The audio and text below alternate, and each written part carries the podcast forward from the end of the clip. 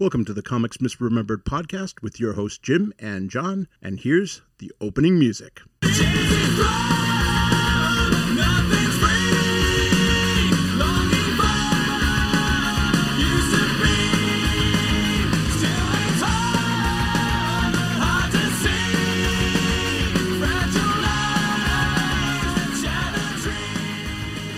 Hey, welcome everybody back to uh, Comics Misremembered, your comics uh, podcast. I'm one of your hosts, Jim, And I'm John. and together we talk about comics and comic related items. Uh, this week w- uh, we're still continuing our theme with um, dis- the disenfranchised. No, I mean uh, The dystopian futures. dystopian yes. futures. I couldn't remember this the D part. This is the dystopian uh, futures birthday edition, though, Well, Exactly. And why do we say that? Well, why did you say that, John? Because I'm turning old today. We're not even going to talk about how old I am. Uh, All right, so yes, but it's John's birthday as we record this. So happy birthday, John. Yes, and I was the person. Oh, thank you. Oh, sorry, that was the wrong button. yes, yes. Where I'm, I'm getting thoroughly mocked for my birthday, which Yeah. is awesome. Thank you. Uh, it was. This was actually this. This was actually my choice of uh, podcasts. So yeah. Right. It, it, we knew that John's birthday was coming up, so uh, I decided, or John decided. I said, "What would you like to do?" He said, "I would like to do the subject we're going to be talking about," and I said, "That's great that still continues with our theme of dystopian futures." Um, luckily enough, and we'll probably be doing this maybe one or two more weeks in the future, and then we're going to go off and do other stories. Well, that's because we actually have new material that we might be talking about. Well, exactly. So th- more to come uh, in the future, but for this week, we're still with dystopian futures.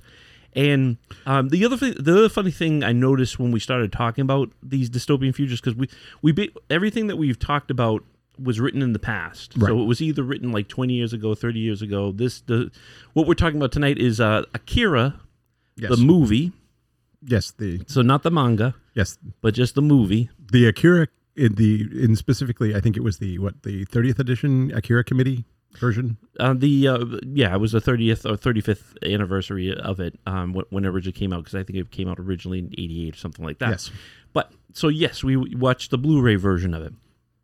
Now, um, well, what I was saying is, I what I noticed about all the things that we've covered so far is they are all future ver- future versions of when they were published. So it was published in '88, and it was the future date was like 19 uh, 2015 or 1999 Yes. or 1998.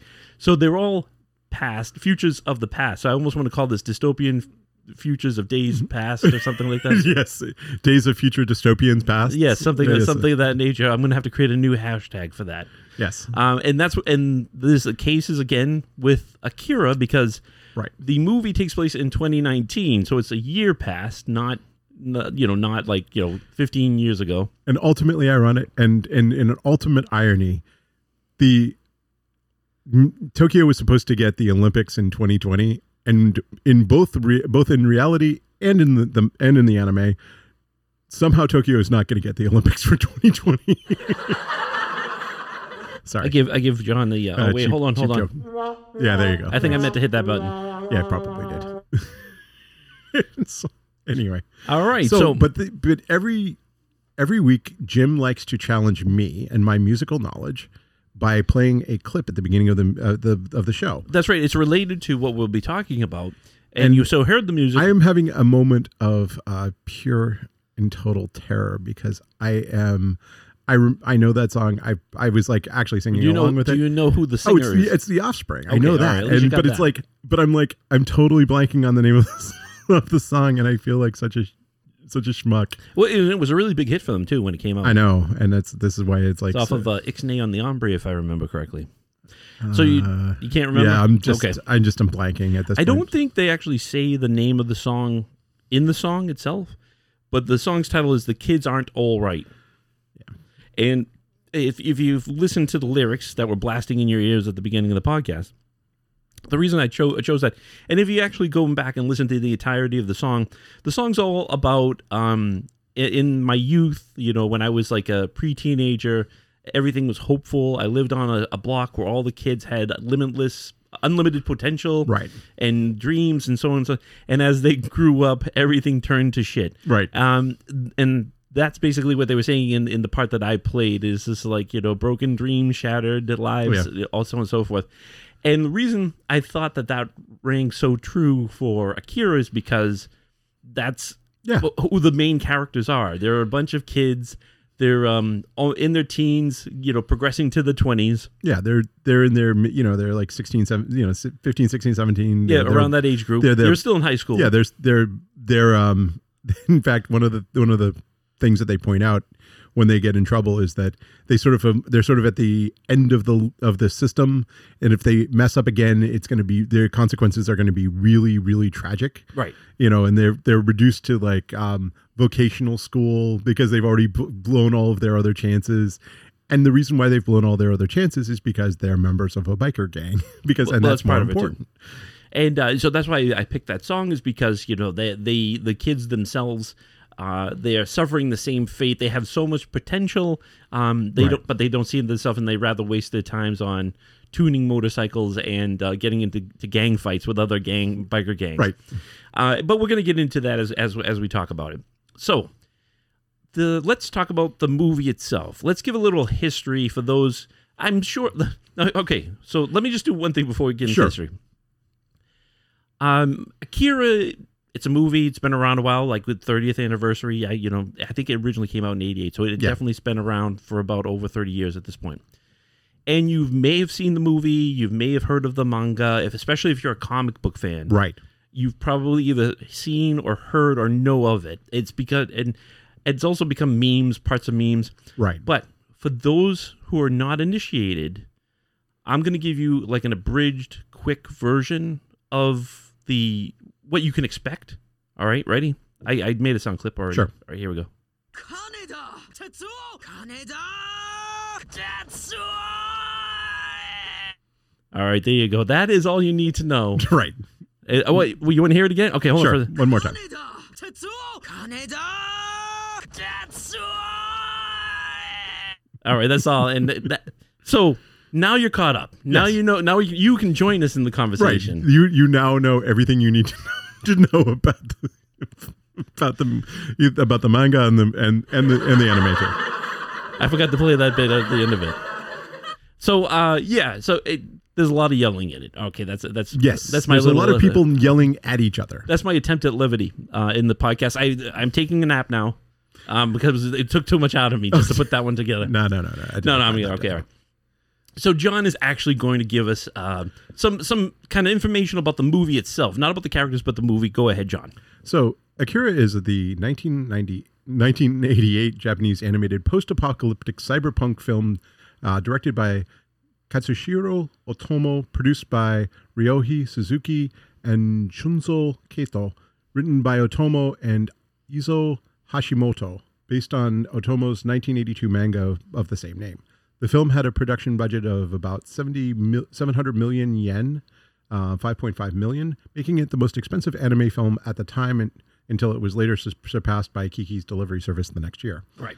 Uh, set in a dystopian 2019, Akira tells the story of Shotoharu Kaneda, a leader of the biker gang whose childhood friend Tetsuo Shima acquires incredible telekinesis abilities after a motorcycle accident, eventually threatening an entire military complex amidst the chaos and rebellion of a sprawling, futuristic metropolis of Neo Tokyo. Okay.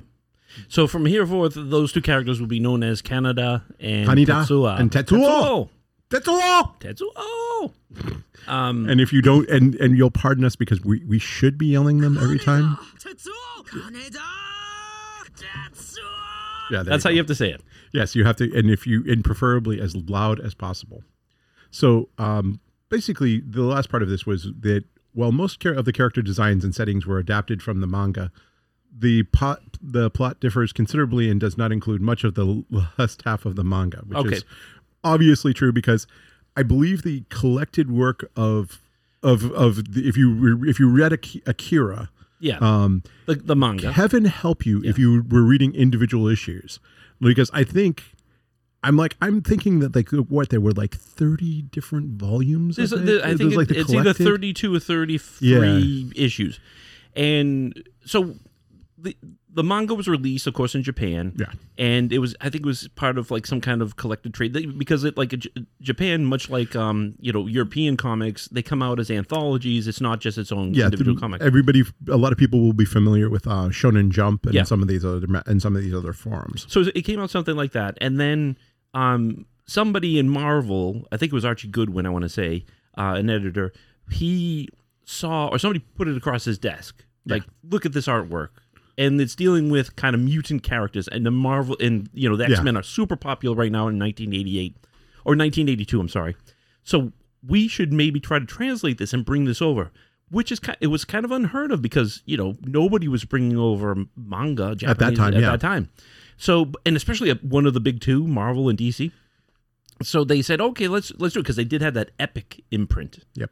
which was for mature readers, and so that's what they published it as, and it came out in those prestige formats. Yep. So this is the time when comics were less than a dollar still, probably around the sixty cent, seventy five cents mark at this Yeah. point, and you were buying each individual issue for four ninety five. Yes. I think it was or three ninety five, but three A or four times the cover price, Yeah. and people bought it. Yes. and they bought all of it. It was hard to find. I remember I got into collecting it about a year after it came out, and it was hard finding those Uh, those the- first those issues. yeah. issues. So it's just like I I started reading it around like issue eleven, and then I got it every every issue after that. I still don't have a complete collection, but I was able to make up for it by getting the trades that came out much much much later, of course. But so I was you know psyched for the movie, uh, Absolutely. because the the the this is 1987 when they start making the movie. The movie comes out in 1988. The run is pretty much close to the end at this point. Yes. So like, oh, you have this huge story stuck in your head, right? And then you go see, you know, go see that movie. And as you mentioned, the movie is it can't fit everything in it. No, not even remotely close. I would say the movie has about a third of what the actual storyline is for the comic. It does, I, I'm going to call it comic. Yeah, I'm not going to call it manga. and and and what's interesting is that you know there's a lot there i remember when it came out there was a lot of criticism they're like oh they should have put this they were you know arguing about like what they should have put in and what they didn't put in but one of the things that i've appreciated because this is a, this is um, something that i've gone back and watched um, lots of times for a reason is that it is probably the best compromise in how you condense something down Well, we'll- possible you know we'll talk about the actual con, you know conversion when, Yeah. as we get into it. Let's first talk about how, How did, did- we come across Exactly. seeing this for the first time. or how did you actually you so you so you bought the original you bought the original issues and Yeah. how did you how did you get turned on to it was it just something that you, you ran into like um, I was probably reading Comic Scene or Wizard Yeah. or something like that, and they were talking about it, and I was like, "Oh, this looks good- interesting."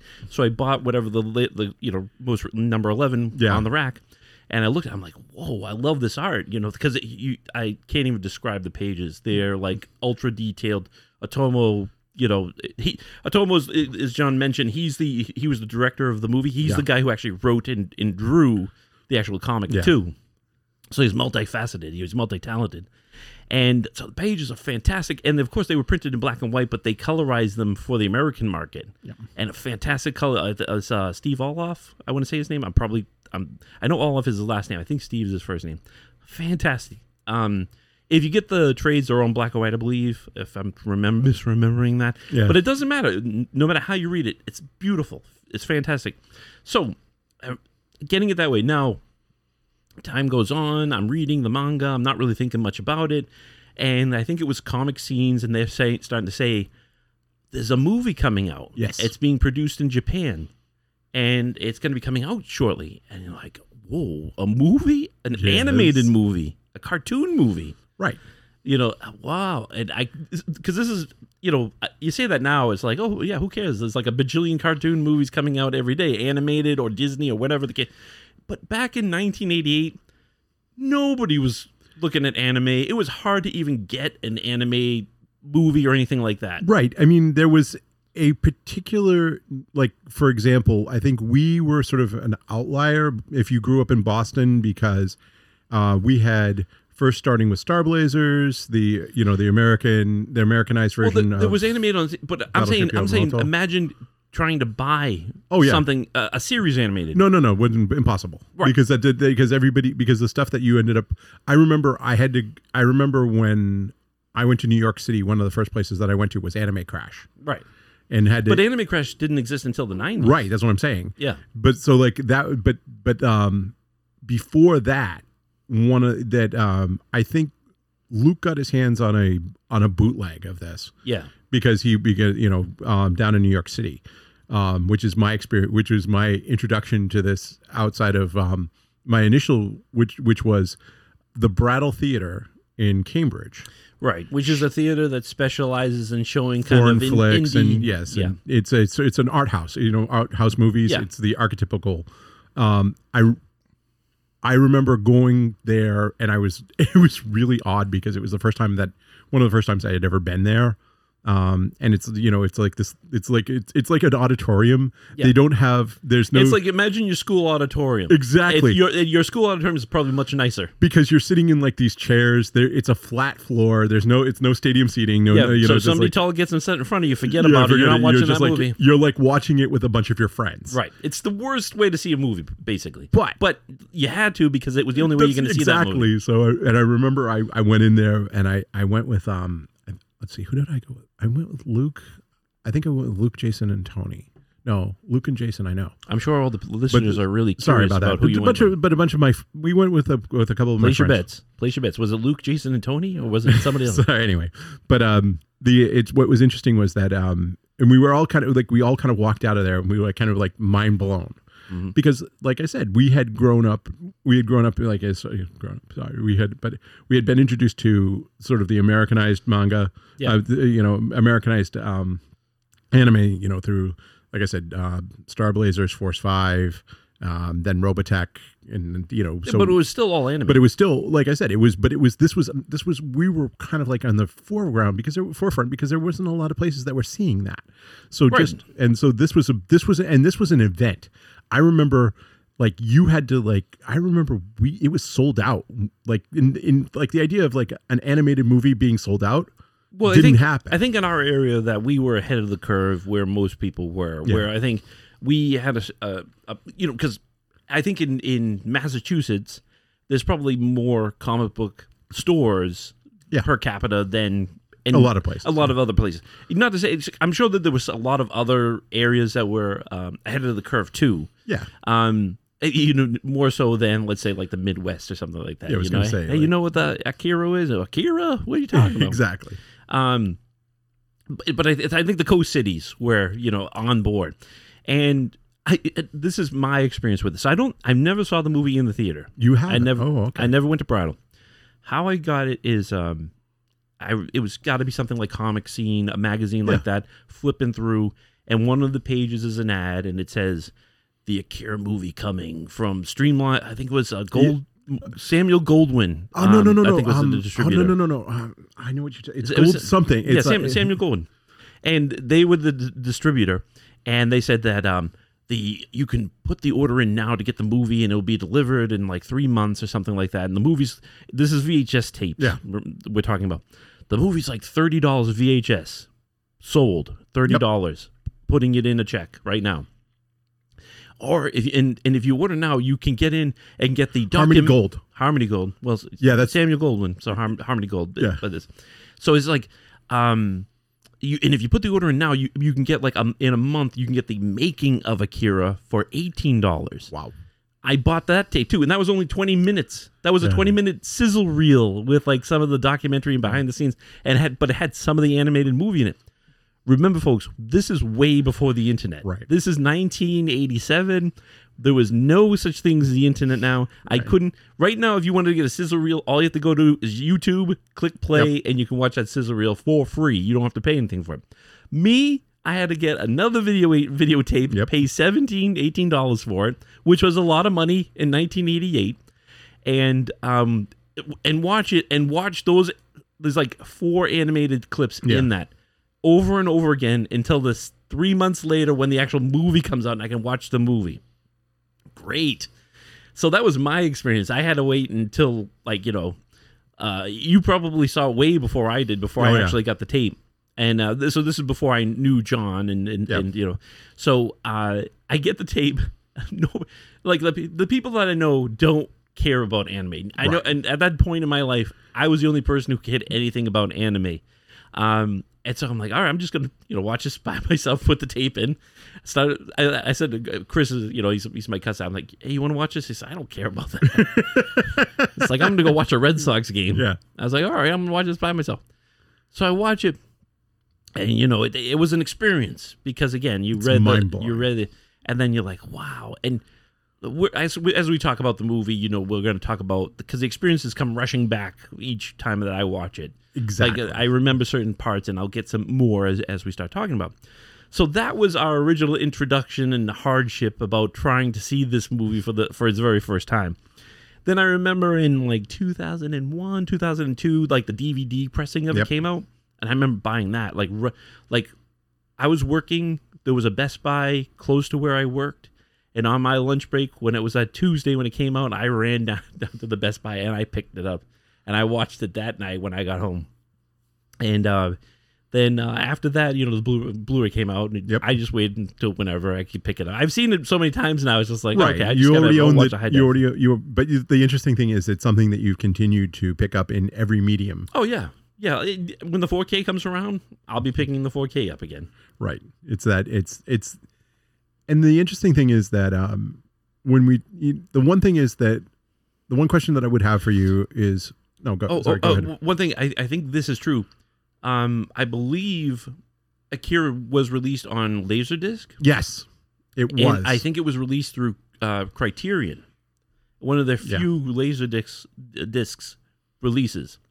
Uh, so I just wanted to throw that in there. No, That I mean- it's the only version I don't own because I don't have a Laserdisc. player. exactly and I and uh, you know and thanks for bringing that up because uh, because the uh, the laser disc would be so cyberpunk. Well, that's what I'm saying. Is this is like, oh, this is this is the cutting edge. Exactly because that this was is like before DVDs were a thing. well I mean and and it was higher quality. Yeah. You know it had you know better better Well, picture it was better better, sound. It was better than VHS. Yeah. But then DVD came out and you know, Yeah. bye bye Laserdisc market. It's smaller and better picture. Well, I mean, it was. It's funny because we went from we went from like uh, basically you know um, LPs to like the size of you know EP, you know like the the singles. What are you talking about records? Yeah, back, It's, it's the same no, sort of uh, thing. like EPs, you mean? Yeah, Or, oh, LPs with a bigger record. yes, Yeah, ki- kids love this when we talk about like yeah, I know. actual hey, albums. back in the day, Back in the, you know what an LP is? mean? You know what LP means, kids? It means Long long play. play. yeah, Do you know what EP means? extended, Extended play, and it's a smaller record, Yeah. and it's only like three songs. All right, so let's talk about the movie. Yes, please. Okay, that's why everybody's here. They want to hear our discussion about the movie. So, of course, we're going to do our normal standard uh, disclaimer about spoilers. I know, yeah, it's a 30 year old movie. Hey, did you know in Psycho, Yeah, exactly. there's a movie that's been out. I know, you know, I'm not gonna spoil Psycho for anybody who hasn't seen. I'm sure there's people out there, but I always this is my my smile when something's out for 30 years. I'm like, yeah, we're gonna do spoilers on it. Yeah. and then they're like, well, I didn't. I'm like 20 years old. I haven't seen the movie yet. I don't care. It's been around forever. it's, it's like if you haven't seen Jaws yet, Yeah. Hi, it's a shark. It, the shark bites everybody and it gets killed in the end, and you know Quint dies. Oh my god! You Yeah. know, you know that, that's I was sorry I spoiled spoiled your Jaws re- movie. Ah, dude. So anyway, yes, but spoiler spoiler warning in effect. We're talking about Akira the movie. Okay, go ahead. So so we so the other night we decided we're we're like okay, so we're gonna watch this before we uh, before again before we have the before we have the conversation. Well, it would help because, because I mean our spotty memory is not gonna help. Right, exactly. I mean, there's certain things that it it's it, exactly. That's all. so, um, that will never stop being funny never in my lifetime will that not be funny um so so we put it in and of course so and, and of course chris your cousin chris who didn't watch it all those years ago like 20 years ago. right and we're sitting there We're and saying we're um, like, he was "Hey!" old. He happened to be there, and we're like, Hey. "Hey, you want to watch this?" and he's like And look, and think about this. This is a time where there's no sports on, Right. nothing on TV. There's nothing else to watch, and he's never seen this movie. Go ahead. and he so and and of course if you the the opening sequence of of akira is probably one of the greatest opening sequences of all time I, I'm okay. You're really laying on. no no no no Okay. I, I no no no it's in terms of establishment uh, in, in terms of establishing a, char- a character and then combining it with music Yep. and then just and immediately going to action Yep. it is nearly flawless Okay. because because it starts So it starts with a biker gang chase and and ba- battle. well as more no no it starts with a it starts with this guy going you know going through like this dingy part of town he goes down into a bar and this guy is standing in front and this Well, kid- that's the, the, the- is that- that's what you think No, is no. the, the best is a dingy bar. no no no going- because it's establishing it's establishing it's establishing the because what it does is it's establishing the world and the one thing and he's sitting and and of course it's Kaneda sitting there it's this you know this kid sitting there he's got um he's got this you know leather jacket on you know like the bike the you know the biker the whole biker outfit and he's got this giant pill on the on, on the back of his jacket Right. and you know and he's in front of this jukebox and the jukebox is full of laser discs Yes. so you know because and- CDs. Yes, and uh, he's you know so it's it's futuristic.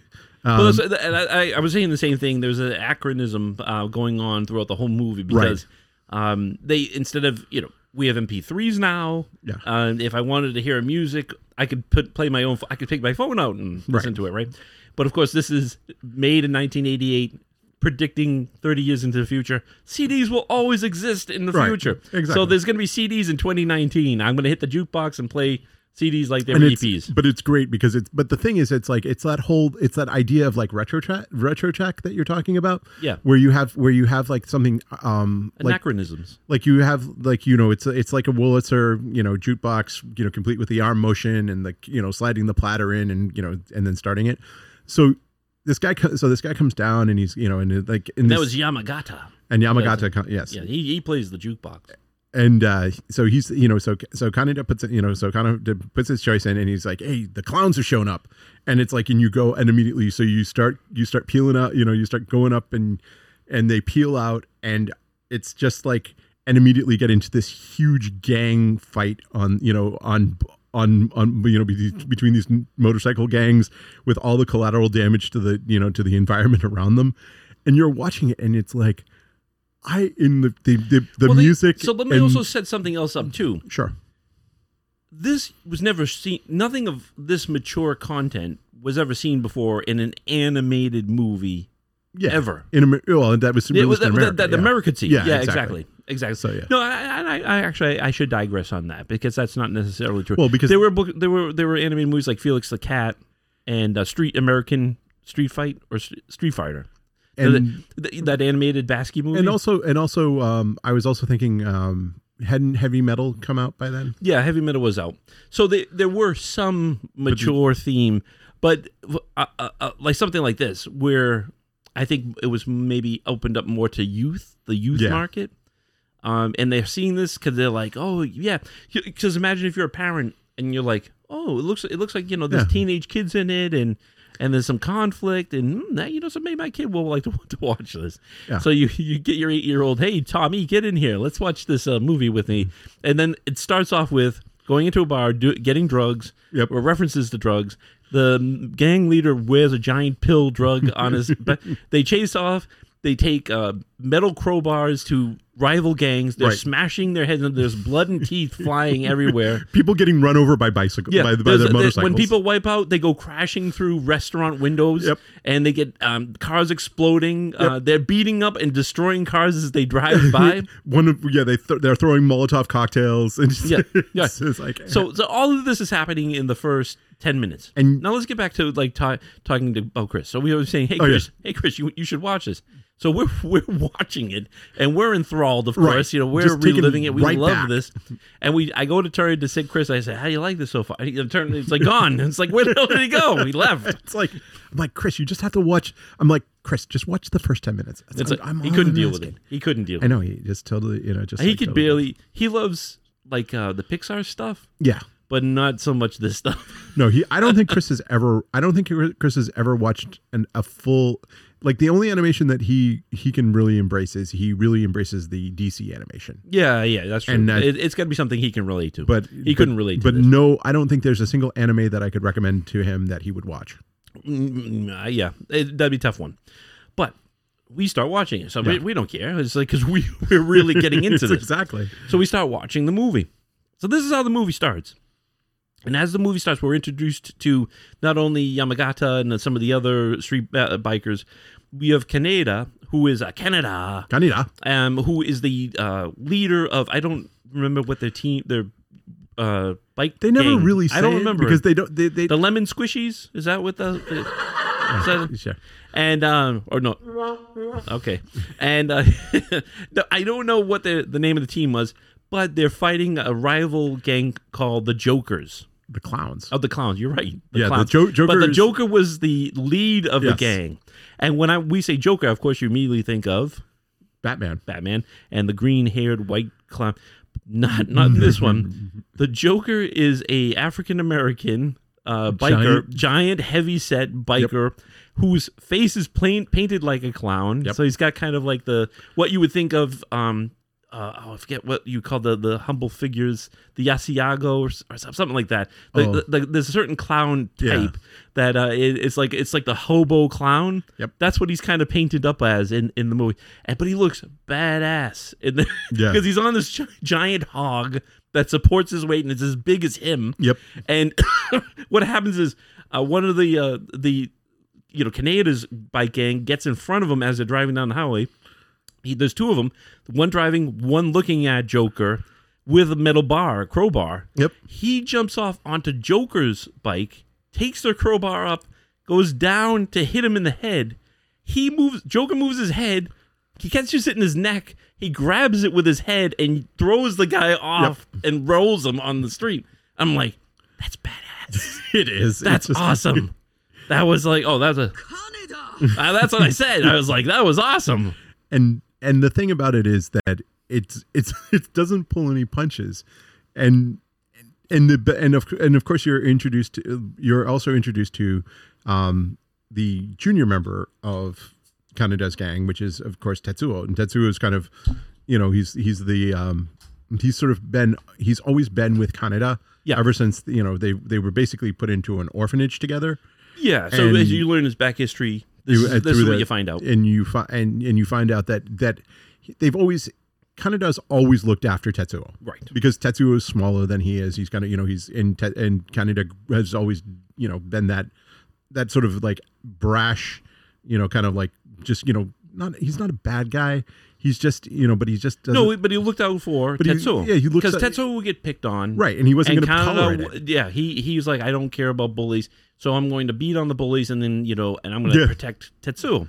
And So that's how he always. It's always been. Throughout he's the always had like he's always had a he's always had a, a an ethical streak to him even though if he's even though he's like technically a you know like he's kind of like a ruffian or you know like you know like a punk Yeah. he's but he still has a sense of honor and, and what's right Mhm. and i think that is and and one of the things that is really that i'm that especially after watching it right now through the lens of what's been happening in our in our community and in the world around us um there's a sense there the the one thing that's imbued through the movie is that sense of of decline. In fact, several of the characters talk about it, and the the colonel, who's like sort of the authority in the military authority figure, Yep. um, has a complete disdain. Like he's the military person, but he's not. But he's not the establishment. The establishment actually is the government. The, the, the elected officials Right. and he talks about like and he and he talks about like the rot that's happened he's like all of these people we built we had because it's it's pred- it's based on on what happened is there was an there was World War World War Three happened Right. Well, And that, they that's what I was going to say. The, the, in the first two minutes of the movie, they do a quick, a super quick synopsis of like what's going on. Yeah. It shows Tokyo the way it was, 1988. yep the year that the comic came out no Yeah. no no the movie came out The movie came out. Yep. So 1988. And you see Tokyo, and you're like, "Oh, great!" And all of a sudden, there's this giant black bubble that emerges out of the center of downtown Tokyo, and just engulfs the entire, almost the entirety of uh, the island of Japan. It seems like it goes it goes wide, and then it blows up. yeah and that was known as the Akira effect. And you we'll talk about that as as it goes on. But that triggers World War Three. Now they don't go into in the comic; they go much deeper into Right. like what World War Three was up.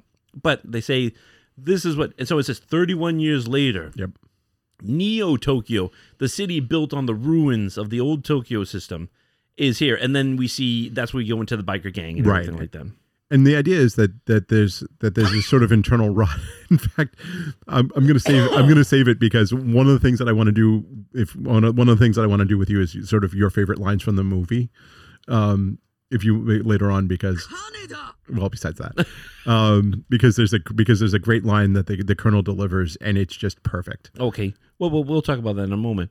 Now, the other thing that's going on in the in the city of Neo Tokyo, besides biker gangs killing each other, is there there's all these demonstrations going on. Yes. There's people demonstrating like uh, the second, um, the, I guess the World War Four is going to happen. The second coming of second- Akira. yeah, that, which is like the second coming of Christ almost. yes Th- There's people demonstrating about that. There's people demonstrating for other reasons, and there are soldiers on the streets, and they're walling off, and you can see people. Now here's okay.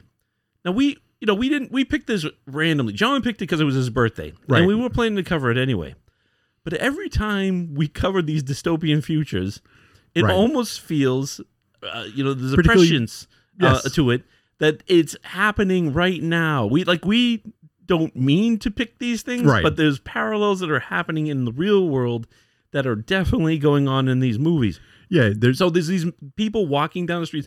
They're all wearing masks. Yep. They're all chanting, complaining about something.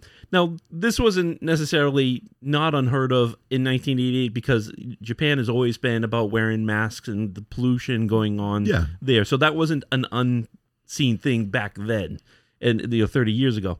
But just kind of like you see it now, you're like, whoa, they're wearing masks, and they're all complaining. Now, I was saying to Jon, I was like, doesn't it remind you of like you know black, absolutely the Black whole, Lives the Matter. whole the whole protest right now Yeah. and there's actually one of the scenes that really kind of hit me was there's um there's a there's a group of protesters that are that you know that they've kind of kettled Yeah. where they get where the, they've got police in between them and they put the when the protesters are in the middle uh, in between the two police forces Yep.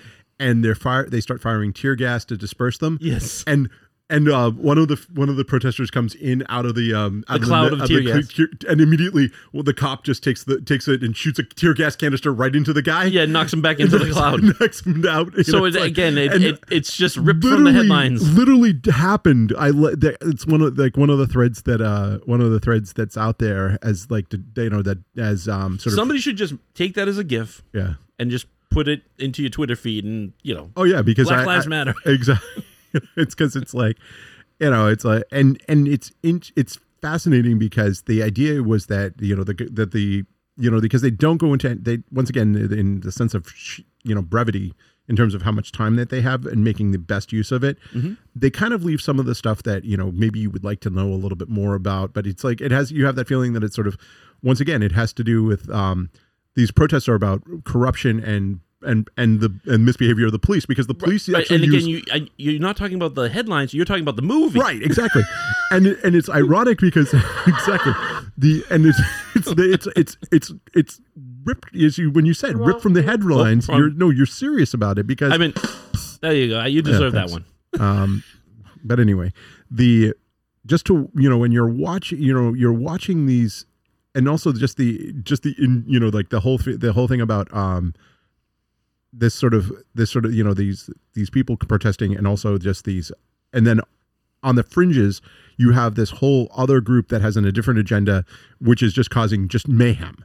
And one of the things that happens which fortunately has not happened here is that um well actually is probably happening or, or may happen here is that they that they're just that they are designating the police are designating these um protesters as terrorists you know because it's oh Whoa, was that That was- Akira, I uh, was- Bong? that was the uh that was that was the ominous bong 金だ but um And so, but yes, that that is what's going on. There's people protesting the government that's in place um, for, in the movie Akira.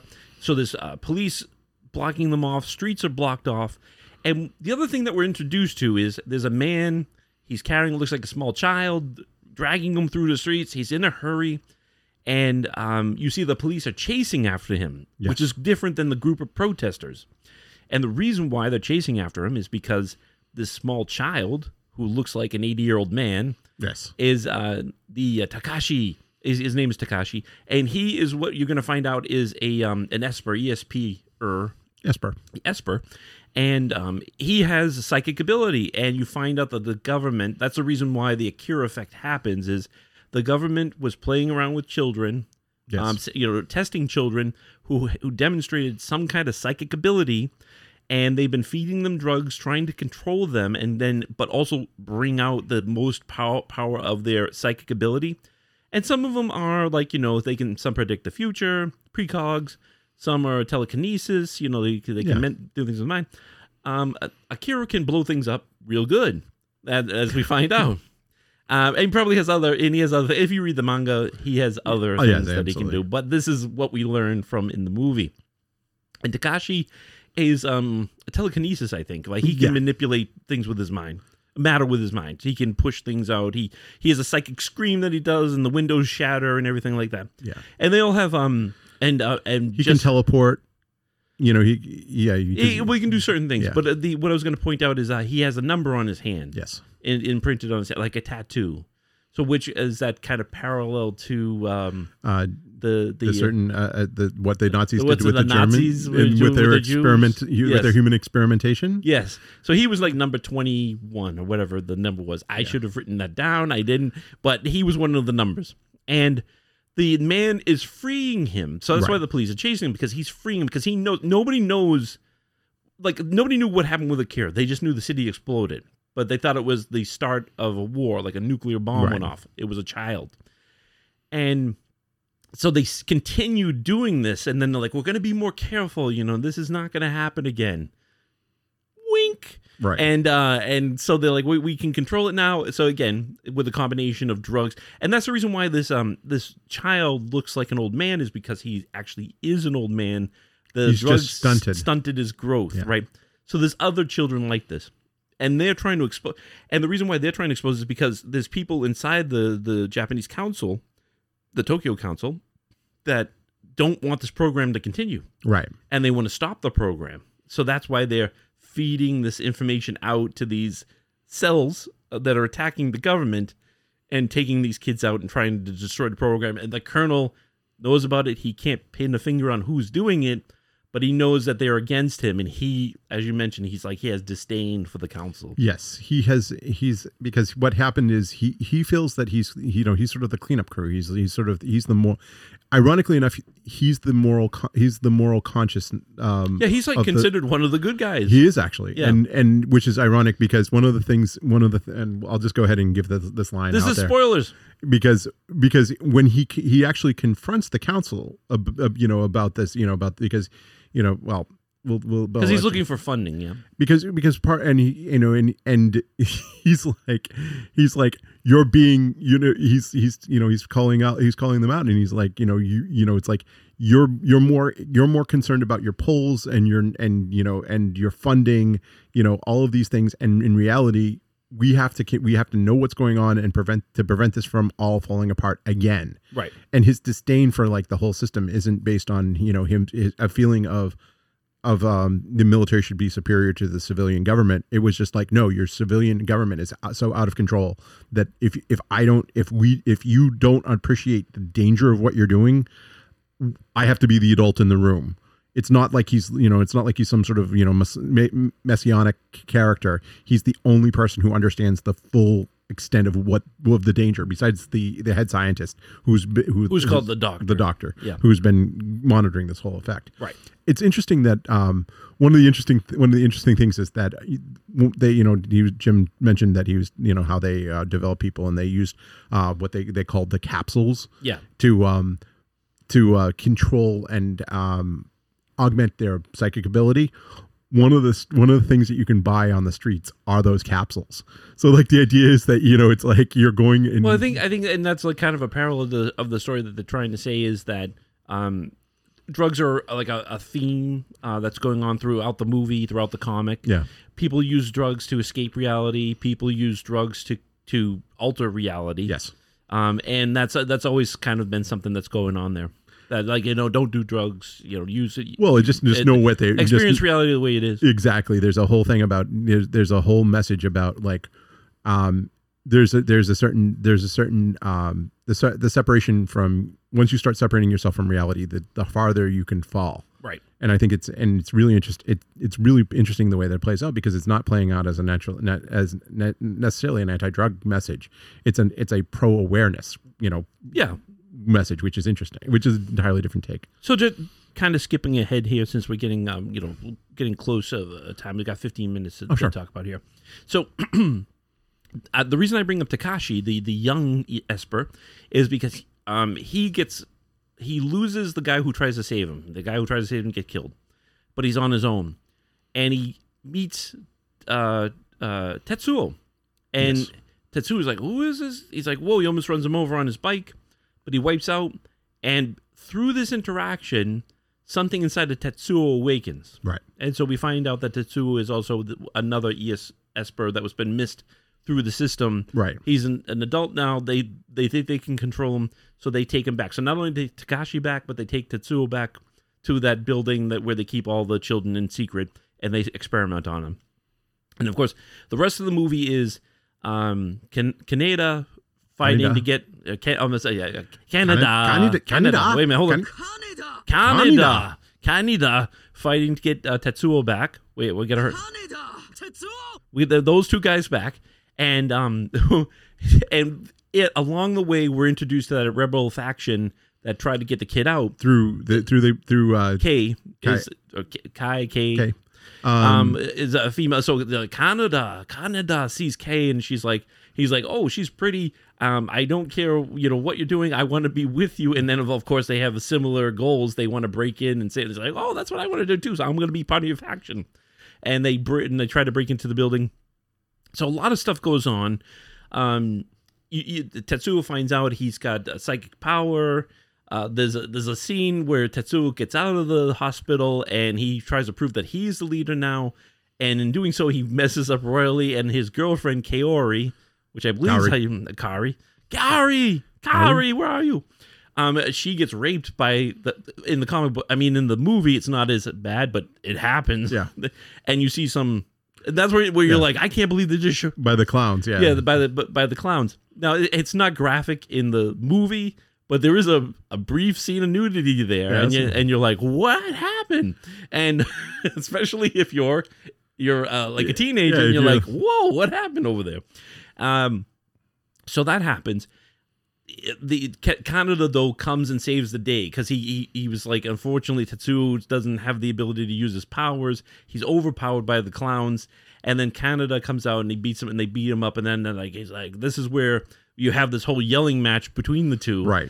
uh, the first time, and and he's like, I'm going to show Tetsuo is like, I'm going to show you Canada. I am going to be the more powerful than you can ever believe. He gets captured again, goes back to the hospital, becomes even more powerful because now he's starting to learn how to use his powers. He meets the other Espers, the other kids. That's where you find out like the backstory about how all these kids came together. We already just talked about Right. it, and um and then there's also one of the kids is uh precog, uh, Mi- uh, Miori. I, I can't remember the the um, Kiori. I think Kiori. Ki- Kiori, and she she has a prediction that uh, Kyoko. I'm sorry, Kyoko, yeah. Kyoko. She's number 25. She's number 25. She has the prediction that Akira will rise again and destroy the city, and we, you know, and that's all she can see. And the colonel hears this, and he's like, "I can't believe this." So he goes to check to make sure Akira is.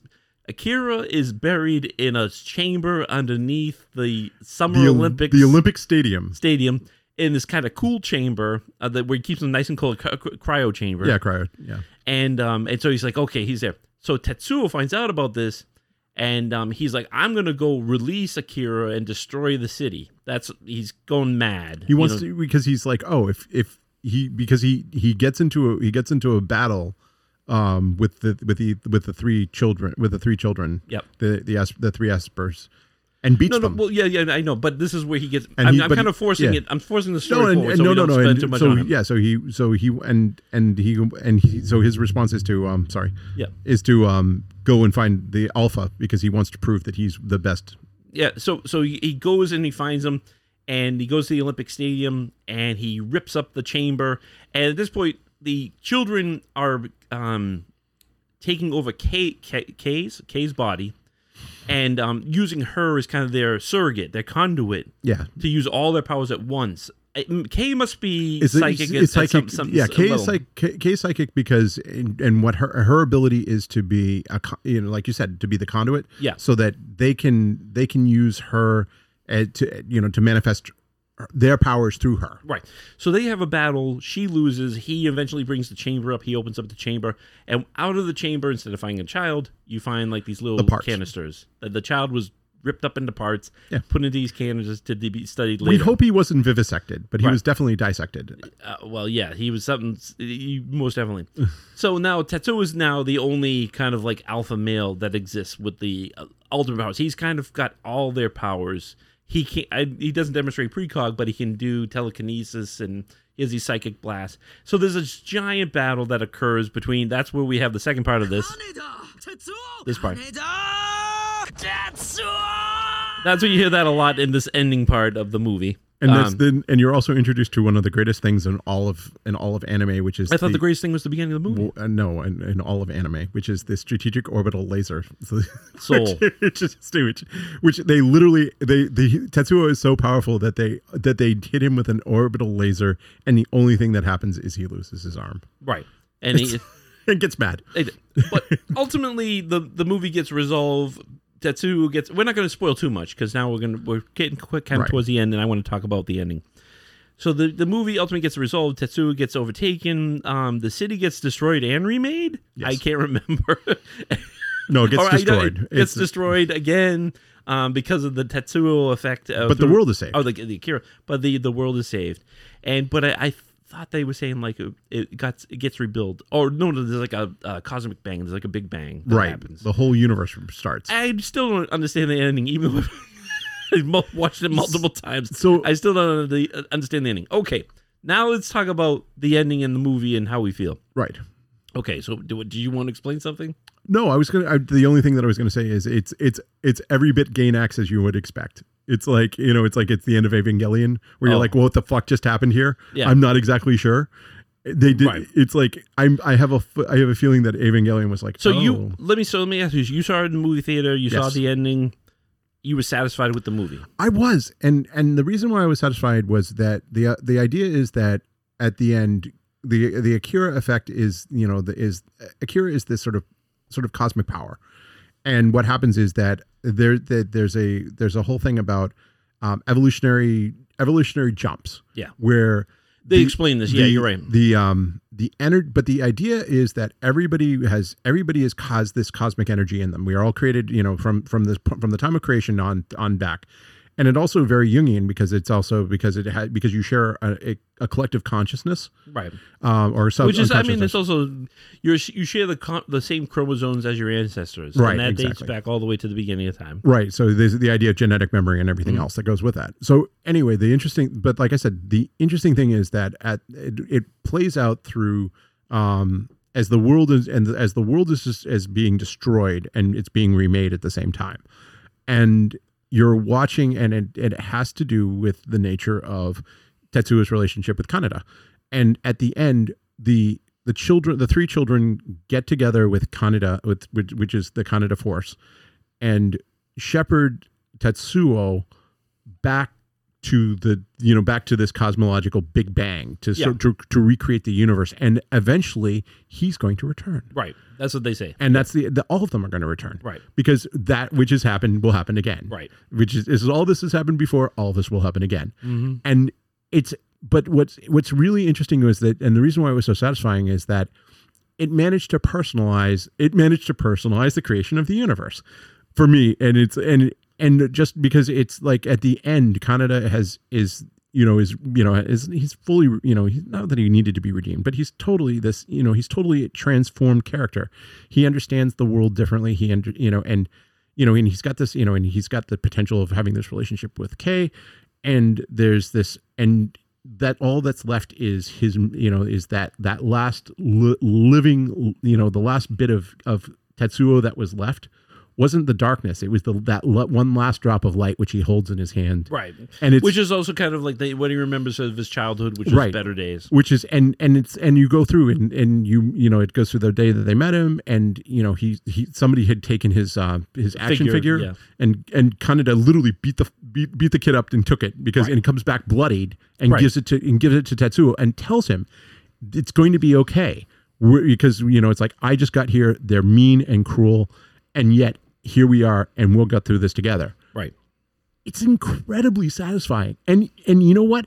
Especially with what's happening right now, it really hit me like even stronger this time. I was even more satisfied with it because in a way it's like because you go through like it feels like right now that the that a world is ending and a new one's and a new one's being formed and to watch this you know and to and to go through this and to watch you know to watch this and it just reminded me that there's that these things are still possible all of this has happened and will happen again and yet we can fail better Right. and i so that's why i'm like so yes on watching it again how did you feel about the ending I didn't like the ending. Um, well, I, my big problem was I read the manga before I saw the movie, so that was my big problem. Is because the movie goes on to tell this, uh, the manga goes on to tell this much larger story, Right. And it has a lot of um, Messiah, uh, chur- Messianic, revel- yeah. messianic messages, and uh, and it's it, it, it's almost like.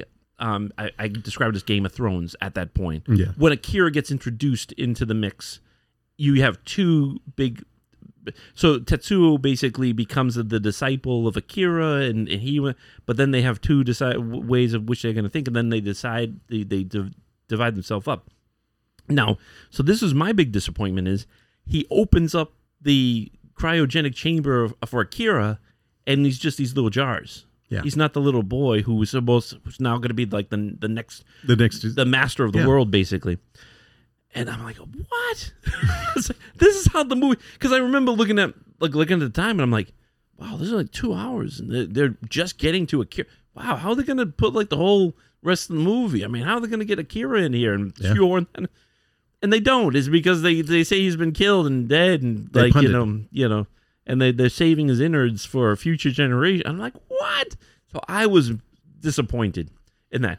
Now, of course, watching it over and over again, um, I understand why they had to do that because Right. you can only fit so much in there. But uh, I guess I, I still I like the movie. right Um, I would love for the movie to be t- taken as a um, mature animated series and put on like a Netflix or Amazon Prime or Right. Anything, any HBO, Showtime, to, re- anybody, to redo it as as a as a series where you can do the entire story right? So that you you could do this as a five year series easy. Oh, yeah. Even given because I, I said to myself like when we talk about uh, The Walking Dead, I'm always like, how the hell are they going to translate a comic book and make it last more than 11 years? And the reason how they do is that they take some of the storyline that exists in the comic and then they expand upon characters or they add different, facets to the character so you can see like, you know, characteristics come out. So it's mm-hmm. just like this person's a more of a coward. This person's more of a heroic. This person's more lawful justice, lawful good. You know? So so so, and they it- because they do this through storytelling. And I'm like, oh, you could do the same thing with Akira. So I mean, the, in the, in the manga, the characters are all fleshed out, Right. But you can, e- and there's even more. There's double the amount of characters in the manga. Yeah, we because the the whole thing that you the whole thing there's like whole parts of this that never get touched on. Like for There's example, characters that don't even get exist that exist that should be in the movie and get cut out because you have Right. to cut people out. Like the the whole idea behind the resistance and what they're fighting for would be you know just that that in and of itself would be one. Like You- yeah, that really gets watered down. Like And- the whole resistance fight. and the whole and the whole part of the fact is that the resistance isn't the resistance it's being funded by by somebody on the inside you know that that's the that's the other part about it which is that you know that even the even the idea behind that the only true dissent was the um was the religious group that believed in the end of you know the apocalyptic group Yeah. that was that was cheering for the end of days they're the only people who are actually were independent you know in the whole in the whole well, protest they, they, process they, they, they are only like 10 seconds or 15 Yeah, seconds of the movie they- they're- they where show they it have twice. they have multiple chapters Yeah. in the manga. exactly That's what I'm saying is is there a lot of characters that get cut out or were like basically neutered throughout the whole thing in order to tell the main story. And again, I understand this because you only have 2 hours, a little bit over 2 hours running time. You have to tell the story, so the story's going to f- feature uh, Canada versus Tet- Tetsuo. Canada. Canada. that's all Let me say Canada! Canada um, it- is going to feature these two characters, and um, and so the more I watch it, the more um, I I start uh, warming up to it. right Uh, I like it. I'm not 100 percent sold on Akira, but I, I I will like I said I always buy it and I'll always watch it and I'll, I always get a little bit something more out of it. right Again, I'm still, still thinking about the ending. I'm like, I have no idea. Yeah. Did the world end? The world ended, but it began. But Tetsuo is coming back, right? And you just mentioned that yeah, that he will be back in the future. So Neo Tokyo is disintegrated, but maybe be back. I don't know. Right. And the, the funny thing is, the the people that get saved are the colonel. Yep. And the colonel at the end of the movie turns on the council and becomes like a military state. Uh, you know, he just declares martial law, Right. and kills the council.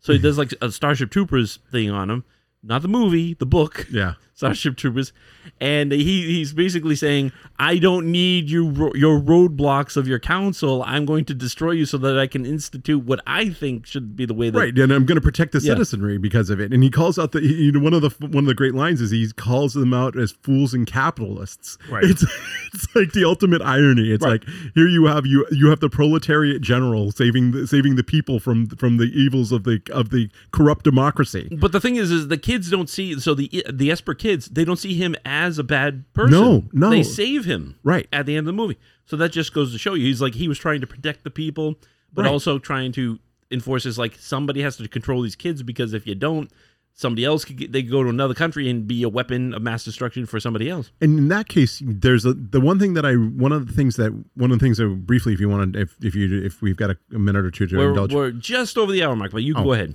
Oh, no, I was just thinking is that if anybody read if if you if you're familiar with reading Ender's Game, um, and any and the books that followed it, um, you'll know that one of the things that happened with Ender's Game was that his that the, the people who were trained by Ender became um immediately snapped up by like these other factions to fight their wars. Right. So it was, and there's, it's interesting now where you, where we're looking back at it, there's whole chunks of, of pop culture and also, you know, you know, sci-fi and, you know, um, cyberpunk and everything else that were in, influenced by this.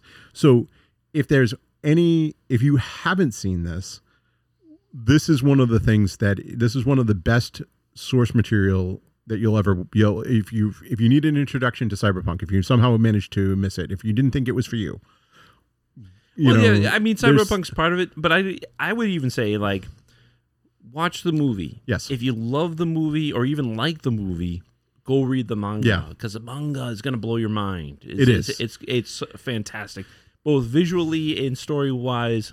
It's great. and the and the best thing is that at this time it's there it's out and collected it's out and Yeah, collected can, omnibuses I think it's, it's like in, you can get the whole series in like six trades. Yeah. And I think the most you'll pay is going to be like fifteen dollars per trade. Yeah. Which is a deal. Exactly Deal and a half compared to what you would pay for. You know, compared to what I paid for it. Well, here's the funny thing. I don't think that the the back issues are like super expensive, and in fact, you may pay less for the back issues now than you would in back. For whatever reason, they didn't rise in price. Maybe the first issue, first Yeah. or second issue, because they're kind of rare. Um, but you could probably get the original run of the series and not necessarily pay cover price. Yeah. You, depending on where you go and find, you might go to like a Yeah. Like a, a bookstore, used bookstore. You might go to like a flea market or something. Somebody's selling them super cheap. You might find comic books. I don't think you find any of them in comic book stores anymore Yeah. because I think that it's so old that it they don't collect them anymore. But you can definitely, if you want the easiest way to get them, get trades. That's that's what I did. Like I said, I didn't have the beginning part. I got the trade, Yep. and so now I read the begin the beginning. It's like I knew what happened, but it's just like I wanted to see what, what happened in the actual pages of the book. Um, and then from there went on. Maybe in the future we'll do like a uh, we'll re- do a reread of the entirety of the series. yeah, That, would be like a five part series if we do that. Oh, and That'd be a whole month of Akira podcasts. But- But but but, it it, may be- be, worth it but because it was going going to say it would, it would be it would be it would, it would definitely be interesting. right. All right, so I, we're, we're pretty much at the end at this point. Is there anything else that you would like to contribute to the podcast? No, I just it's, this was an, this was incredibly enjoyable, and I'm grateful that you joined us. Thank you. Yeah, thank you very much. Um, you know, if you are uh, go to our Twitter account, if you go to our Facebook page, wish Jon a happy birthday, will you? Come on, go No, ahead, w- wish him a wish him a happy birthday. Actually, Say happy birthday, Jon. There is one thing that I would like. There's only one. There's only one birthday present that I would like, uh huh. and it's really simple. Yes. I need Elon Musk to make me my cyber my cyber, bike, Cybertruck, my cyber bike. Cyberbike. I don't think that exists. No, I, I know, but I want him. I want the Akira. I want I want the Akira cyber bike. Oh, you want the And Akira Elon- bike. Okay. in- oh yeah, that's Elon super Mu- easy to do, Jon. I was okay. going to say Elon Musk, man. He's the man. He, Yes. he I'm surprised he hasn't made one already. That don't you know that he has his child Brainiac 15 that he has to take care of, whatever the kid's name is now. Anyways, but thank you for joining us this week. Um, I we hope you enjoyed the podcast. We hope you go watch Akira the movie and then enjoy the manga. Um, as always, you can listen to this podcast and all of our podcasts through our website, which is comicsmisremember.com. But if you just want to get all the fu- future podcasts, you can always go to our link on Anchor FM, anchor.fm, which is anchor.fm slash comics misremembered. Through that, you'll get the direct link through all of our podcasts, so you don't have to go to the website. But if you do go to the website, you can You get, get the bonus. Of our, you get the bonus of all of the, what I write um, on the website, my my snarky remarks, and then you also get the bonus of all the links of like um, Twitter and Facebook and Instagram and all that great stuff that we have going there for the social media. So thanks again for joining us, and we will see you in seven.